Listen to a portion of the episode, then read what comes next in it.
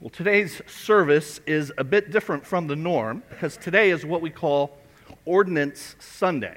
We set it aside to observe the two ordinances that Christ has given to his church, those of communion and baptism, and we'll observe baptism at 5 o'clock this afternoon. Now, an ordinance is a rite, it's a ceremony that we observe in obedience to what Christ has commanded. Neither communion nor baptism serves in any way to get you to heaven. In fact, as we'll see, the participants in both communion and baptism are those who are going to heaven, and they do not take part as a means to get there. Both of these are memorials. They are symbols that remind us of the work of Jesus Christ. So who should participate? Well, it is for those who have trusted Christ as Savior.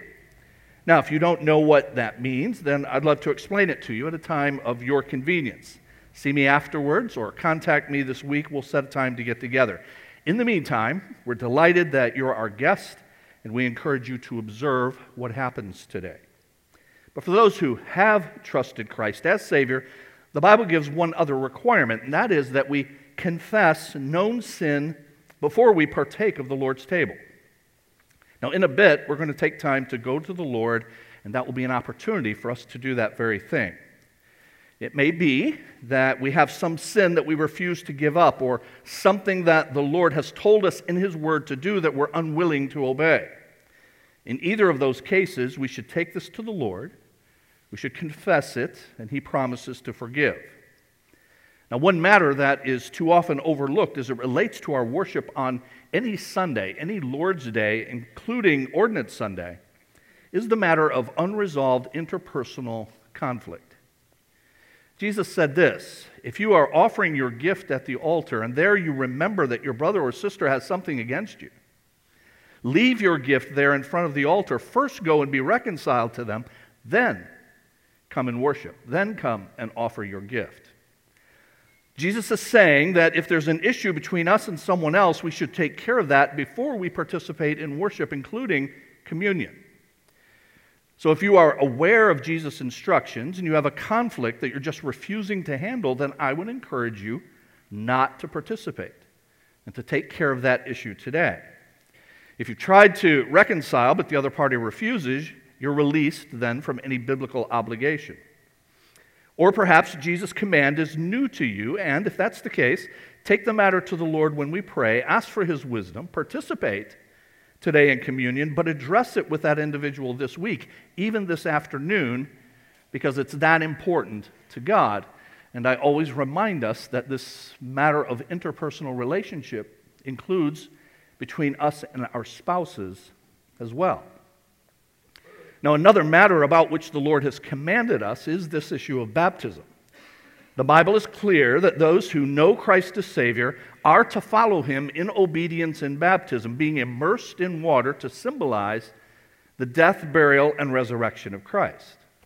Now, if you are just struggling with what baptism is or you haven't had occasion to look into it, then if you have trusted Christ as Savior, we invite you to participate in communion today, but you need to make it a point to see me about baptism so that we can have you baptized in obedience to the Lord at our next opportunity.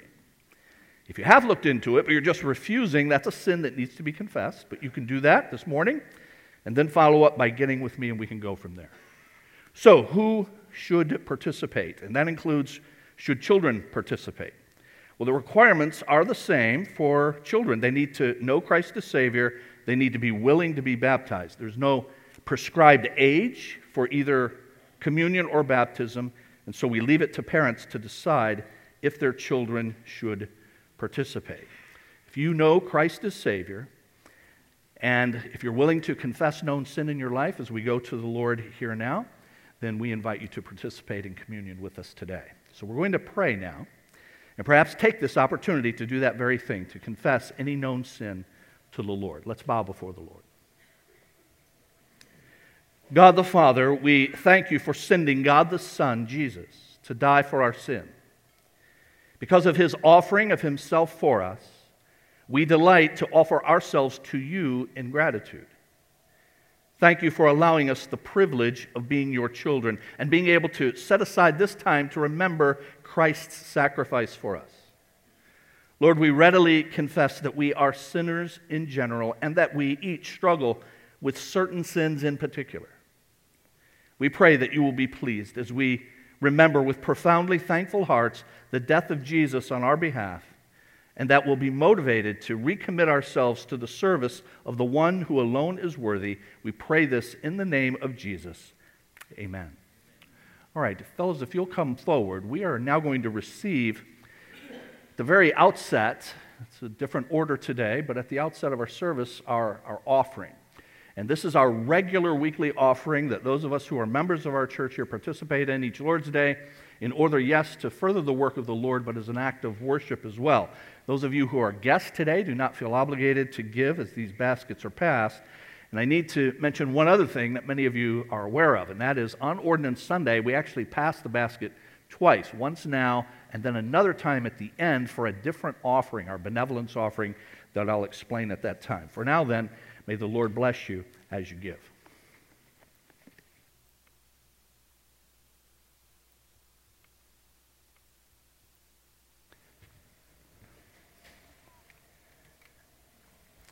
Our theme for today's communion service is the family of God, and that's because the Greek word in your New Testament that's translated in some English versions, communion, is the word koinonia. It's sometimes translated participation, partnership, fellowship. It's a word that stresses what we have in common. And the community that Christians have is so deep that the Bible speaks of us as part of the same family. This morning, we will see two things that our participation in the family of God has associated with it. The first is that there are privileges for family members, and the second, responsibilities of family members. First of all, there are privileges associated with being in the family of God. We have these privileges because we are related to God, the Bible teaches. And being related to God, according to Scripture, means that God is our Father. And in order for that to impact us as it ought, we need to consider that Scripture teaches that not all are, by nature, God's children. In the words of that great theologian, country singer Alan Jackson, here comes a Baptist, here comes a Jew, there goes a Mormon and a Muslim too, I see a Buddhist and a Hindu, I see a Catholic and I see you. We're all God's children, we're all God's children, we're all God's children, why can't we be one big happy family? You like the day and I like the night, he's in the country and he's not quite. There's folks on the left and the far right, but that doesn't mean that we have to fight. We're all God's children, all God's children. Yeah, we're all God's children. Why can't we be one big happy family? White folks, yellow folks, black and tan, on the same planet, in the same plan, a feminist woman and a he-man, we're all playing the magic hand. We're all God's children. We're all God's children. Oh, we're all God's children. Why can't we be one big happy family? We're all God's children. We're all God's children. Yeah, we're all God's children. Why can't we be one big happy family? In case you didn't get it, we're all God's children, all God's children. We're all God's children. Why can't we be one big happy family? One more time, all God's children, all God's children, all God's children. Why can't we be one happy family? He goes on, we are all God's children. We're all God's children. We're all God's children. We're all black and white. We're all precious in His sight. We're all God's children, all God's children. We're all God's children. Why can't we be one big happy family? You know, just as an aside, we listen to stuff without really thinking about it. And if we thought about it, we'd probably listen to less of it and what it's actually saying. Now, who am I to contradict what a country music singer says about the way the world works? But it seems to me he mixes up stuff that you choose, or at least you should choose, like your politics, with stuff that you don't. Whether you're white, yellow, black, or tan, and also things that are matters of truth, like your religion, and things that are preferences, like the day, you like the day and someone else likes the night, he's into country and he's not quite. You can put me in the not quite category. Unfortunately, Jesus didn't download Alan's song. And it turns out he teaches something different. Jesus teaches that sin has broken humanity's relationship with God. When Jesus walked the earth, he said this, "You belong to your father, the devil, and you want to carry out your father's desire." The Bible says of all of us, all people, that we were by nature children of wrath. Now, this all goes back to the very beginning and our first parents, that we all come from the same man and woman, Adam and Eve, from Genesis chapter 1, and then they had their own children, and then as a result, here we are. I've asked Brother Greg Mendak to read for us from Genesis 1 and 5. Then God said, "Let us make mankind in our image, in our likeness, so that they may rule over the fish in the sea and the birds in the sky, over the livestock and all the wild animals, and over all the creatures that move along the ground." So God created mankind in his own image. In the image of God he created them. Male and female he created them. This is the written account of Adam's family line. When God created mankind, he made them in the likeness of God. He created them male and female and blessed them. And he named them mankind when they were created.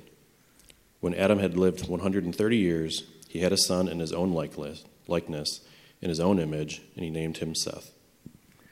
Now notice there that the Bible is comparing God having created Adam in his own likeness, but then later Adam has a son in his likeness.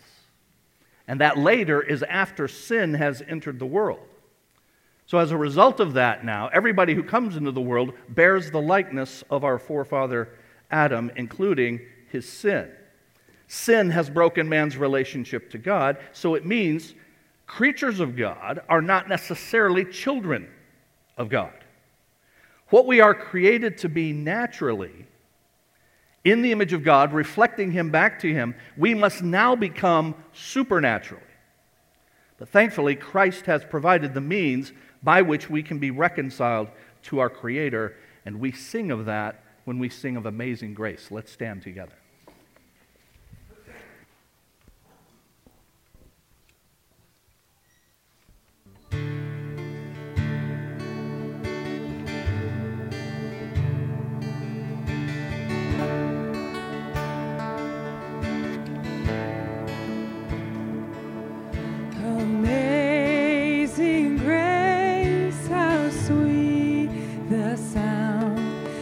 Saved a wretch.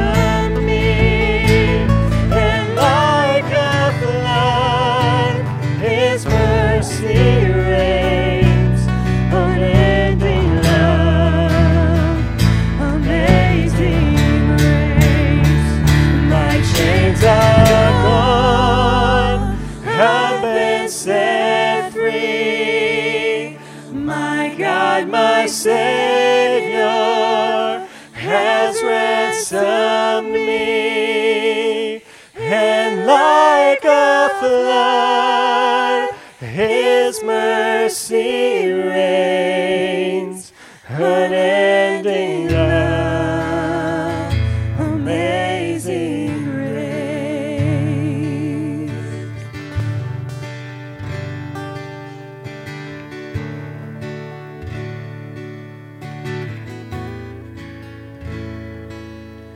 The earth shall soon dissolve like snow, the sun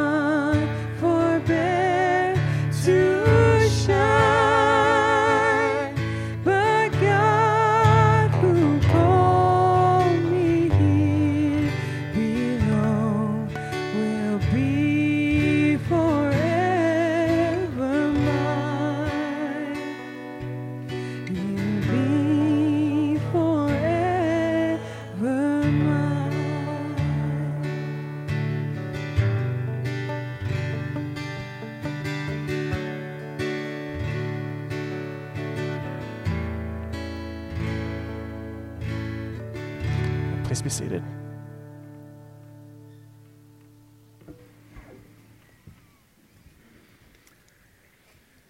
Thankfully, in His grace, God has undertaken to remedy our problem. We all come into the world with the image of our forefather Adam. That includes his sin image, his sin nature.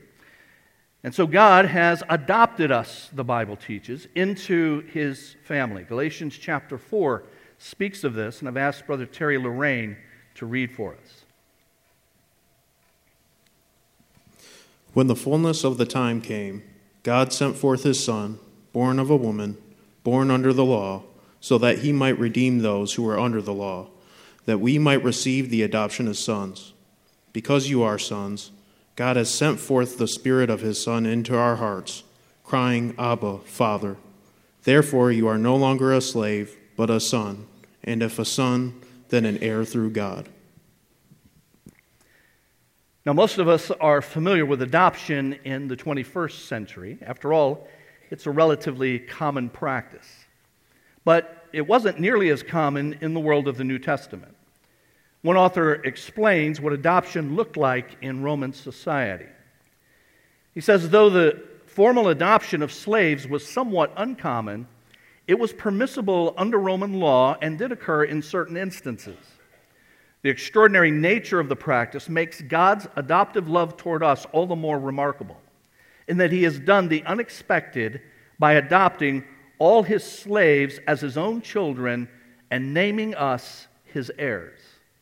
In ancient Rome, the act of adoption immediately granted the former slave his freedom, permanently placing him into the family of his master. So also, as the adopted children of God, we have been set free from the slavery of sin. And moreover, we can rest assured in knowing that we have been given a permanent place in the family of God.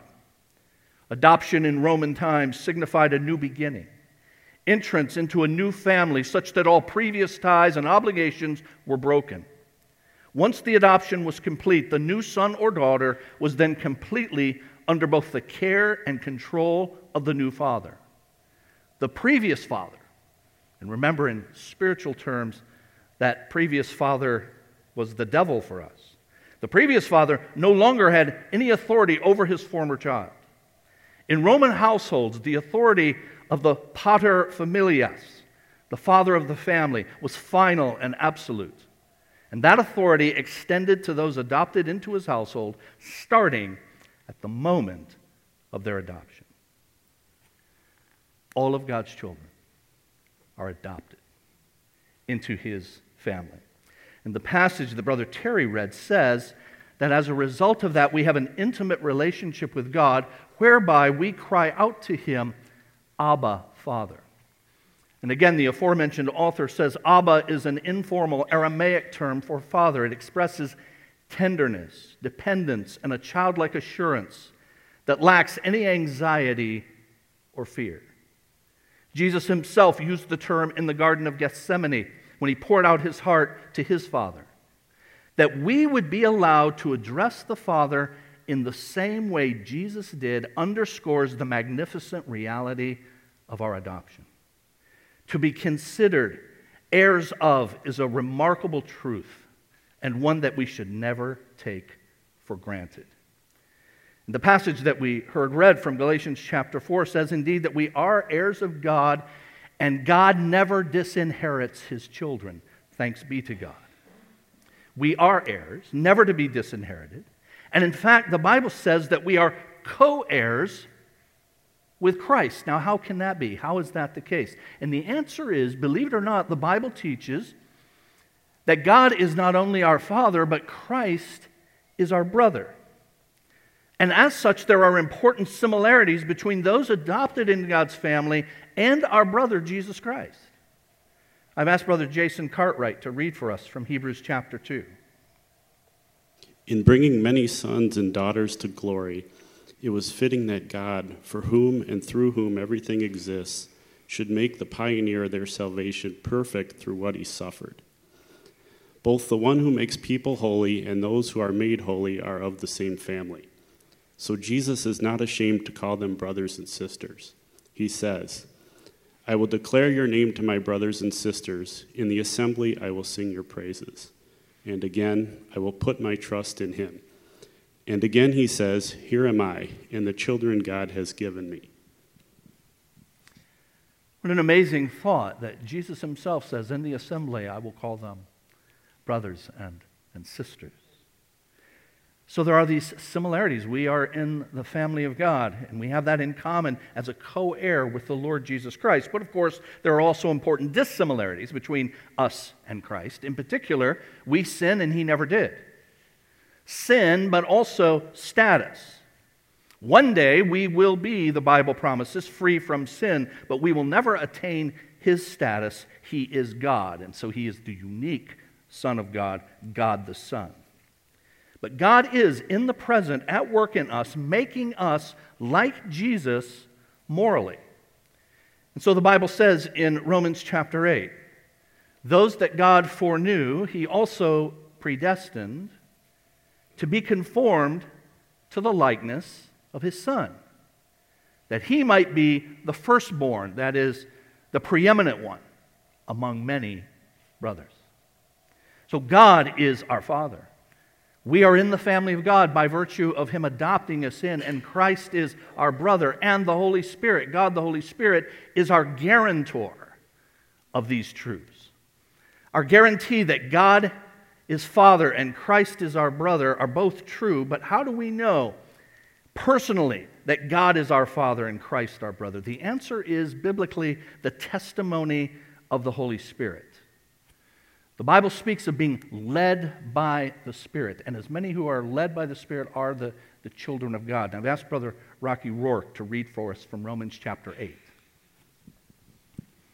"Those who are led by the Spirit of God are children of God. The Spirit you received does not make you slaves, so that you live in fear again. Rather, the Spirit you receive brought about your adoption to sonship. And by him we cry, 'Abba, Father.' The Spirit himself testifies with our spirit that we are God's children. Now, if we are children, then we are heirs, heirs of God and co-heirs with Christ. Indeed, if we share in his sufferings, in order that we may also share in his glory." So this guarantee that the Holy Spirit gives us that we are indeed the adopted children of God comes because we begin to act in ways that are in keeping with the character of this God. And so, if you were to read further in Romans chapter 8, this identifying ourselves with God our Father and Christ as our brother is seen in moral characteristics that are developed within us. And because we have the Holy Spirit in special relationship to those who belong to God through Jesus Christ, then what's important to God resonates with the children of God. When we read the Word of God, it matters to us. We aren't simply going through the motions, but we say, "Yes, Lord, you desire this, and therefore I desire it as well." And so we are related to God. And therefore, in God's family, we are related to one another, to each other.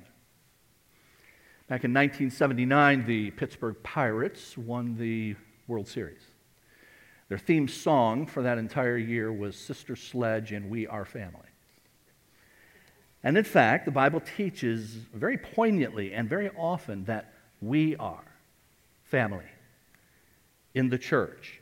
The Apostle Paul, who wrote 13 of the 27 books of our New Testament, uses much family terminology, such as he writes of a runaway slave, Onesimus, but he regards him as this way in Philemon verse 10, "My son, Onesimus, who became my son while I was in prison." That is, Paul gave him the gospel. He came to faith, and so he's his son spiritually in the faith. Of Timothy, Paul said, "I have no one else like him." Timothy has proved himself because as a son with his father, he has served with me in the work of the gospel.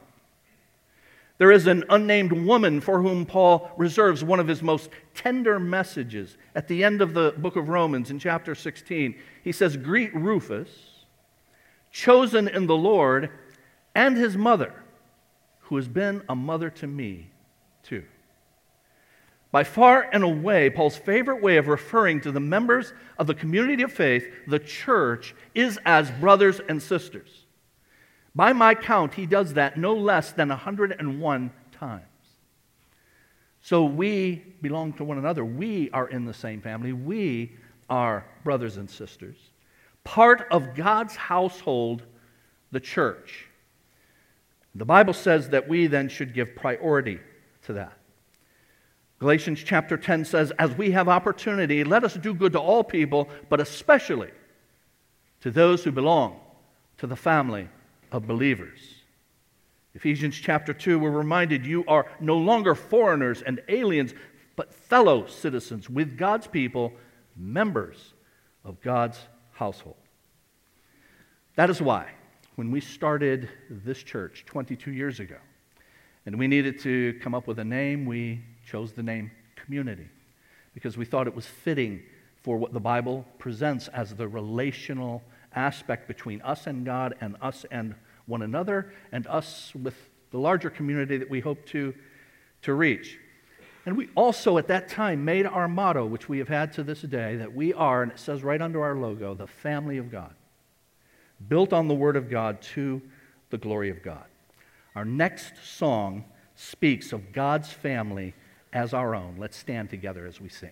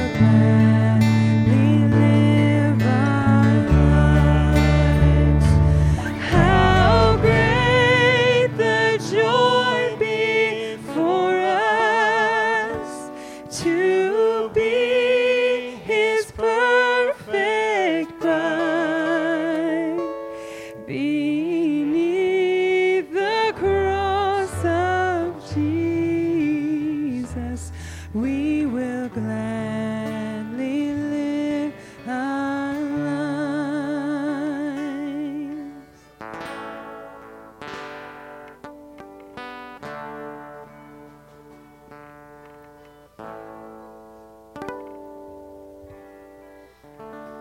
Please be seated.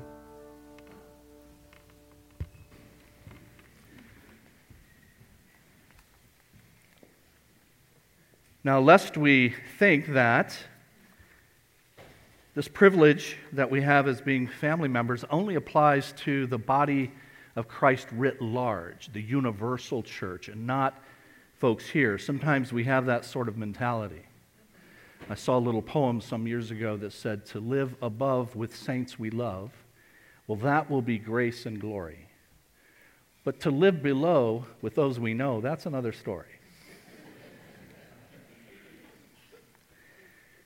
The Bible, in fact, when it talks about the family of God, it's speaking of this family, local churches, united together to carry out the work of God, are called the family of God in Scripture, including this one. So to his young protege, Timothy, the Apostle Paul wrote, "I am writing you these instructions so that, if I am delayed, you will know how people ought to conduct themselves in God's household, which is the church of the living God, the pillar and foundation of the truth." Now notice there, God's household is equated to the church of the living God and the pillar and foundation of the truth. How do I know that that's referring to a local assembly in a particular place? Here's how. He says at the beginning there, "I am writing you these instructions." What instructions? That's in 1 Timothy chapter 3. If you were to go back into 1 Timothy chapter 2, you would see that he's giving there instructions about how worship ought to take place within the local assembly when you gather together, and he gives principles for that.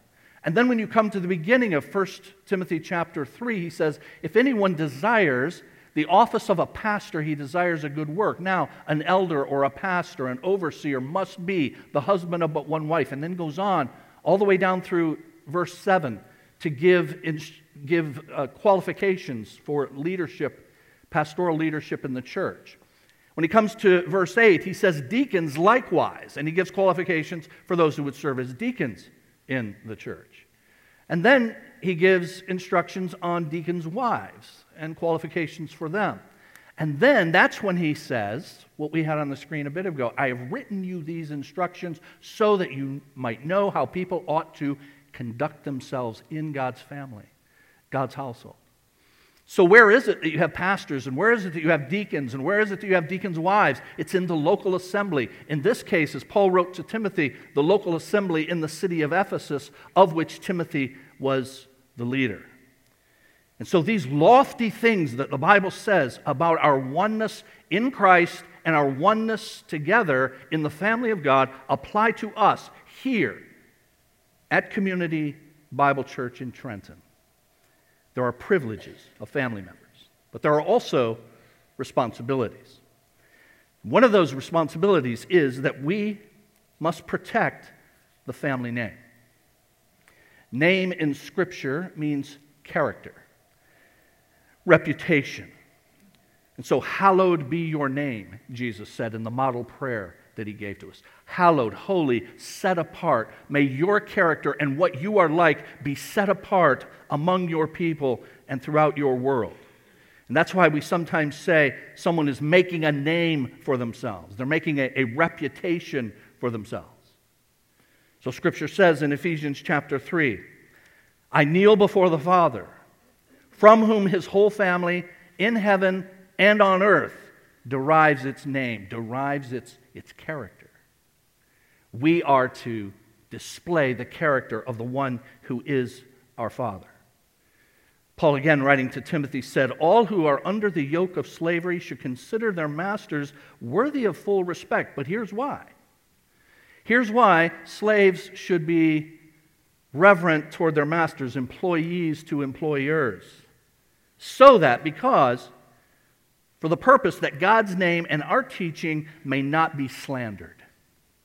So in our interactions with one another, but also with those outside of the family of God, we have the responsibility to protect the family name.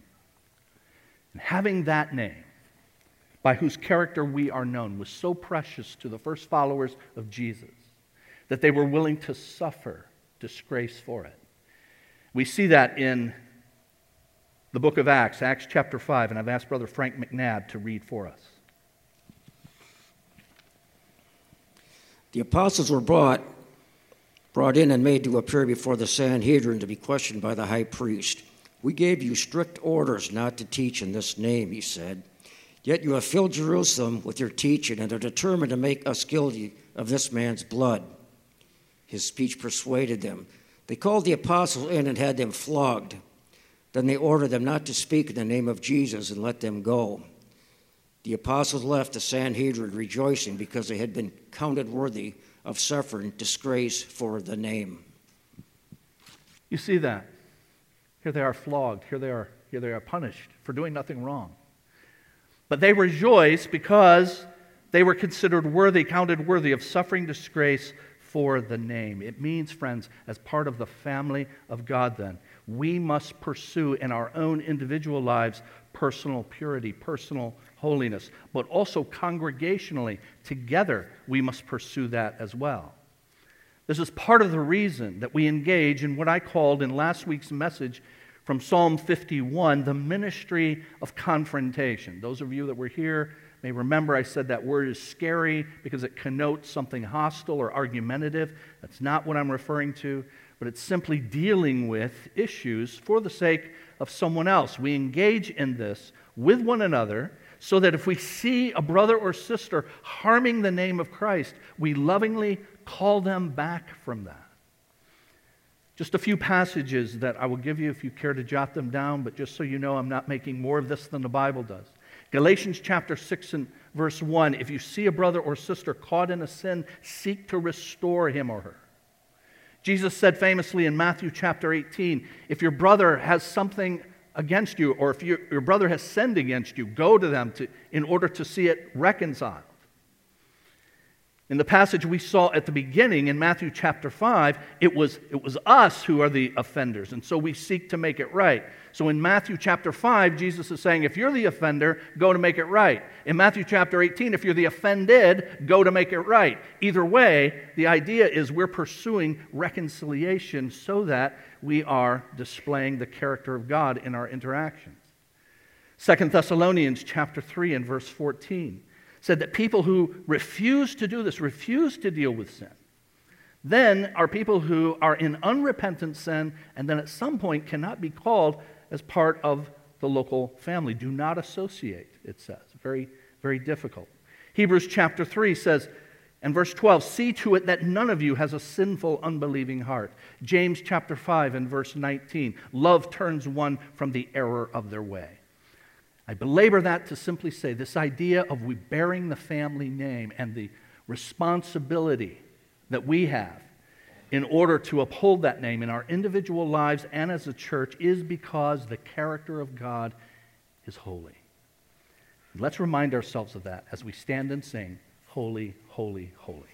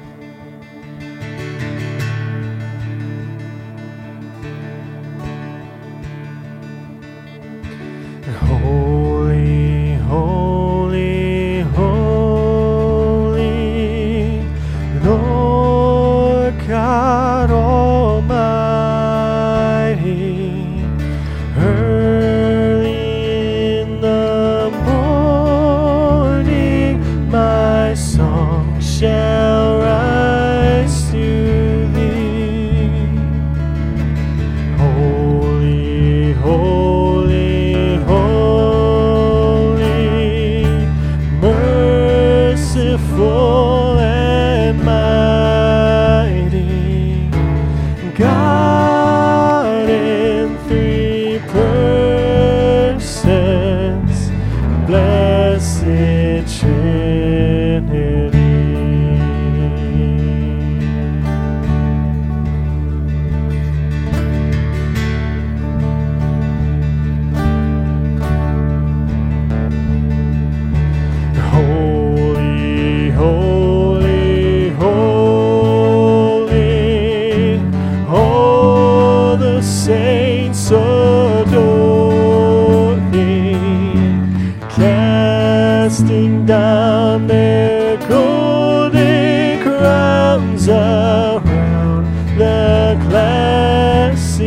sing. Cherubim and seraphim falling down before thee, who was and is and evermore shall.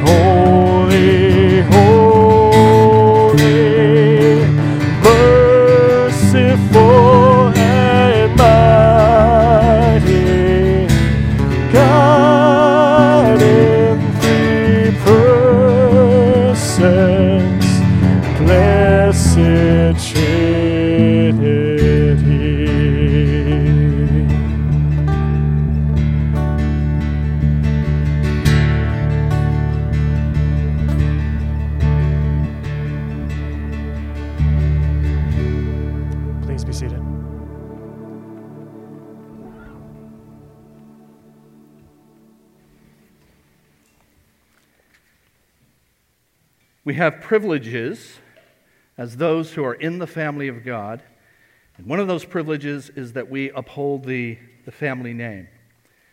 But another of those is that we tend to the family business.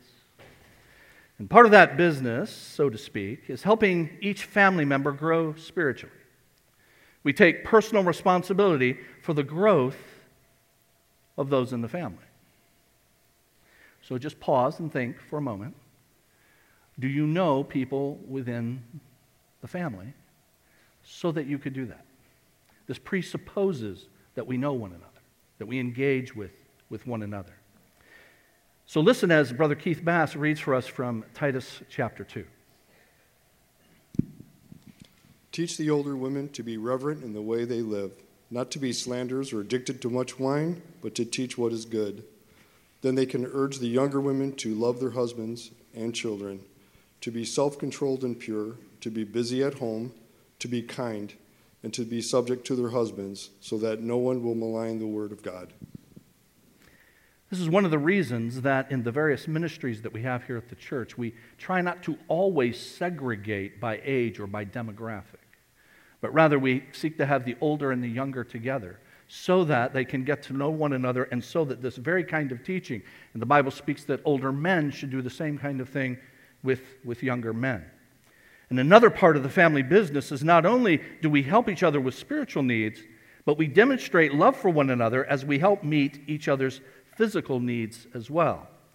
The Bible speaks of our family relationship, our adoption as sons and daughters into the family of God, but the obligation that that creates for us toward one another. In 1 John chapter 3, I've asked Brother Eugene LaChapelle to read for us.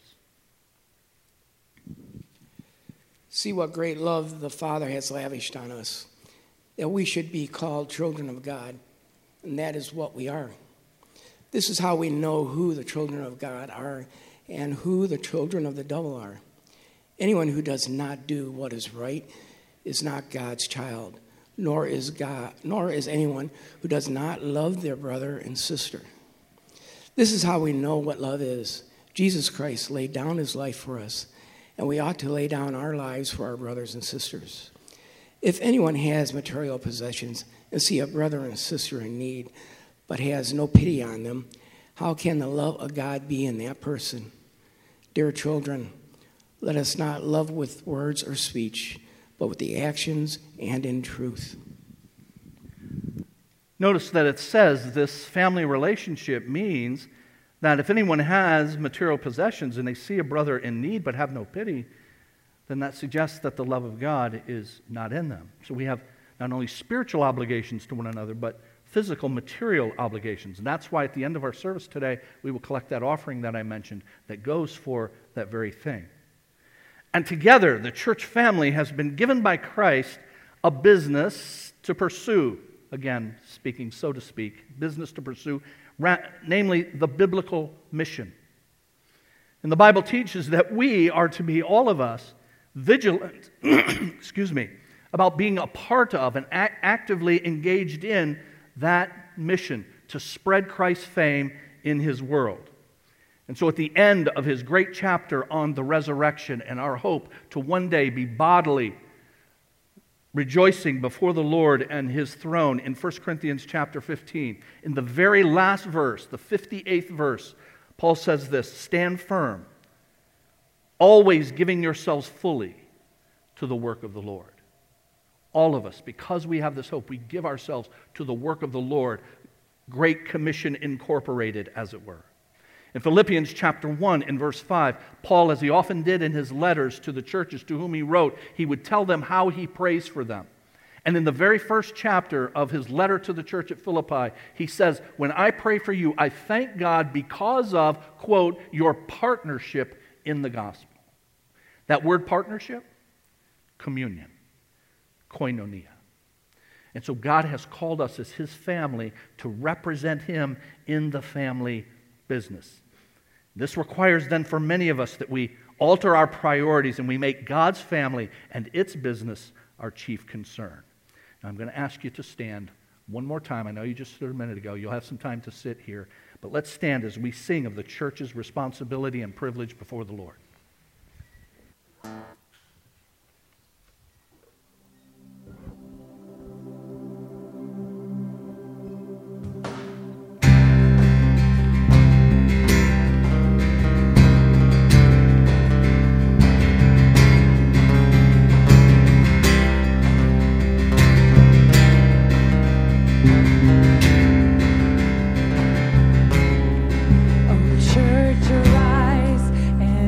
Your armor on.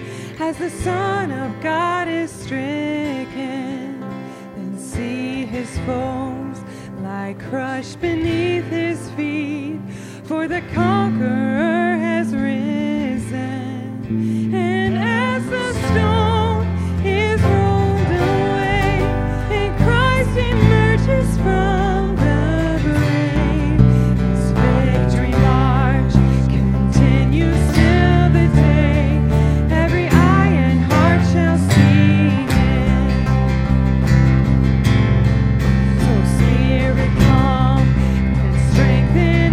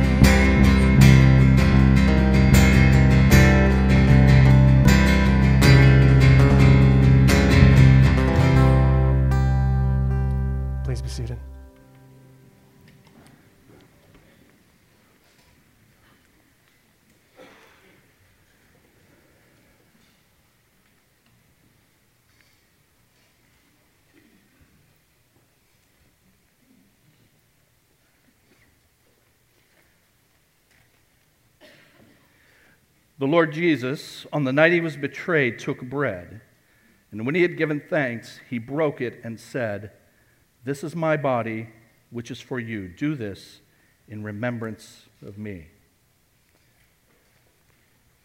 We're going to be led in prayer by the chairman of our deacons, Brother Pete Belich, thanking the Lord for his broken body on our behalf.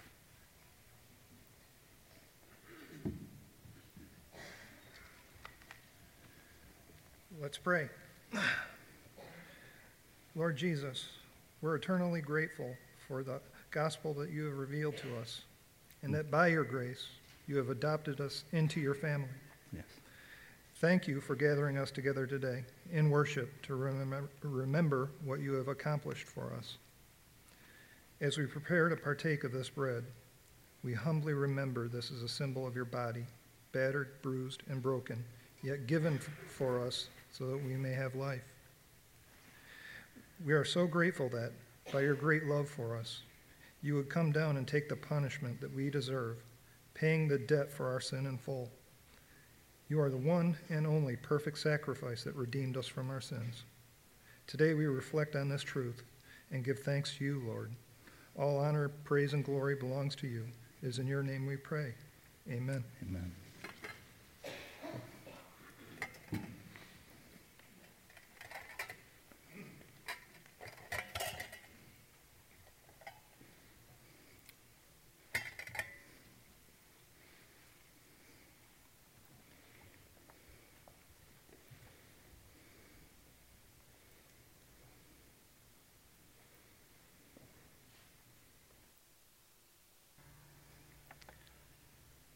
Do this in remembrance of me.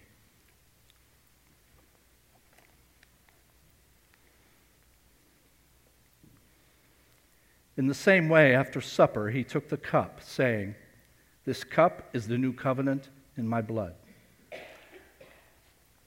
One of our deacons, Brother Glenn Crock, is going to lead us in prayer, thanking the Lord for his shed blood on our behalf.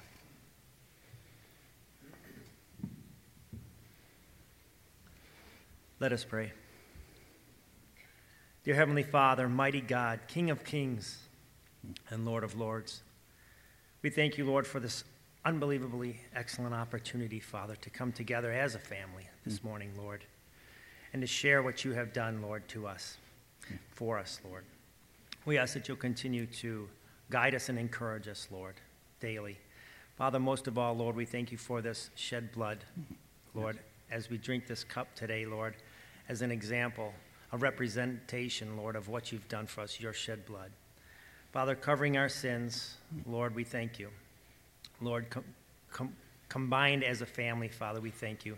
And Lord, individually, help us to see, Father, that it's you we owe our lives to. Yes. Father, we thank you so much for this opportunity. We pray, God, that you'll continue to guide our footsteps and direct our paths, Lord, as we give you the thanks, the praise, and the glory. It's in your name, Jesus, we pray. Amen. Amen.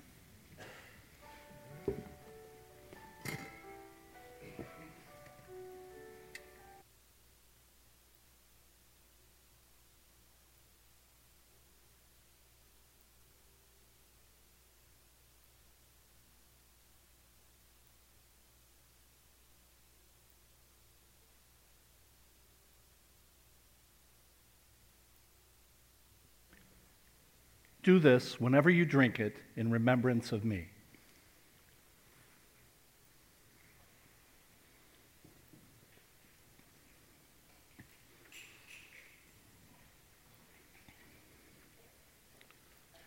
We're going to conclude our service with two items, one of which I told you about at the beginning, and that is this second offering that we receive on Ordinance Sunday.